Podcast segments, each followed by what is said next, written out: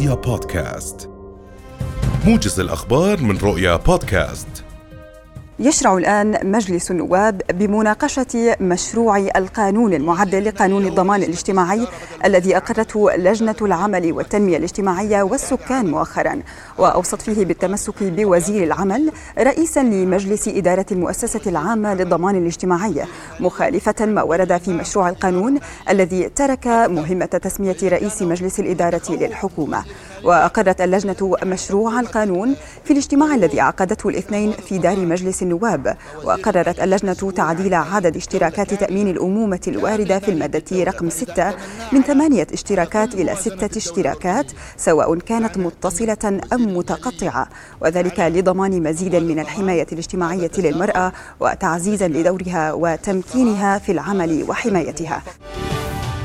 نفذت وزارة المياه والري سلطة المياه مع الأجهزة المختصة حملة أمنية شاملة لضبط اعتداءات على مصادر مياه جوفية في مناطق قرب سد الكفرين وبيعها لطرف ثالث. وأوقفت الوزارة سحب ما وصفتها بكميات ضخمة من المياه تزيد على 500 متر مكعب في الساعة. كانت تباع لفنادق ومزارع. وتضمنت الحملة فصل خطوط كهرباء مسحوبة من أعمدة رئيسية ومحولات كهربائية في منطقة الكفرين المزودة ل 49 بئرا مخالفة.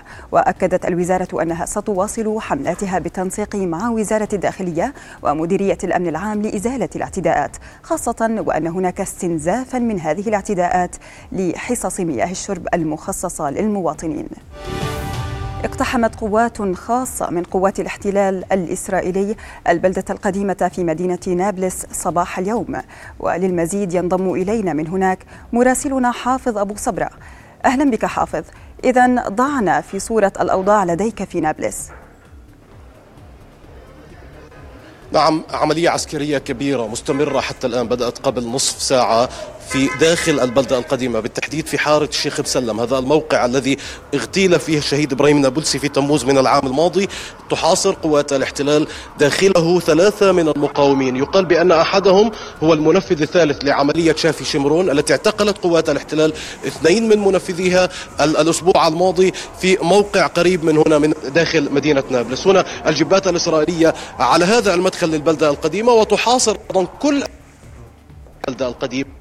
تعزيزات وصلت بعد أن قام المقاومون بكشف على الأغلب القوات المسلحة في موقع المنزل المحاصر. التعزيزات وصلت لتساند هذه القوة الإسرائيلية الخاصة وهناك حديث عن اشتباكات مسلحة في في تلك المنطقة بالإضافة إلى الاشتباكات المسلحة المندلعة في محيط البلدة القديمة من مدينة نابلس المحتلة والتي نسمعها بين ألفين والأخرى. نتواجد في هذا الموقع وهو لربما الأكثر آه، أمنا على حياتنا في ظل إطلاق الرصاص الحي من قبل القوات الإسرائيلية بشكل كثيف. صوب الجميع. وزارة الصحة الفلسطينية تحدث خمسة إصابات نقلتها طواقم الهلال الأحمر الفلسطيني صوب مستشفيات المدينة. وصفت خطورة الإصابات ما بين الطفيفة والمتوسطة فيما استهداف المواطنين الفلسطينيين ما زال مستمرا سيما بقنابل الغاز المسيل للدموع التي أطلقت بشكل كثيف في محيط الأسواق التجارية داخل بلدة آه، نابلس القديمة وعلى دوار الشهداء وسط المدينة حيث آه، يعني تتمركز العملية العسكرية. أصوات الإسعافات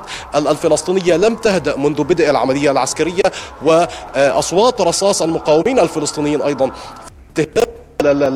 الجيش الإسرائيلي والجيبات العسكرية التي تشاهدوها في الصورة لم تهدأ في هذا الموقع وفي مواقع أخرى اشتباكات مسلحة عنيفة وعملية عسكرية لربما في وقت غير نعم حافظ شكرا جزيلا لك. نتمنى لكم السلامة. في محالهم التجارية وفي الأسواق. نعم نعم حافظ. نتمنى لكم السلامة دوما.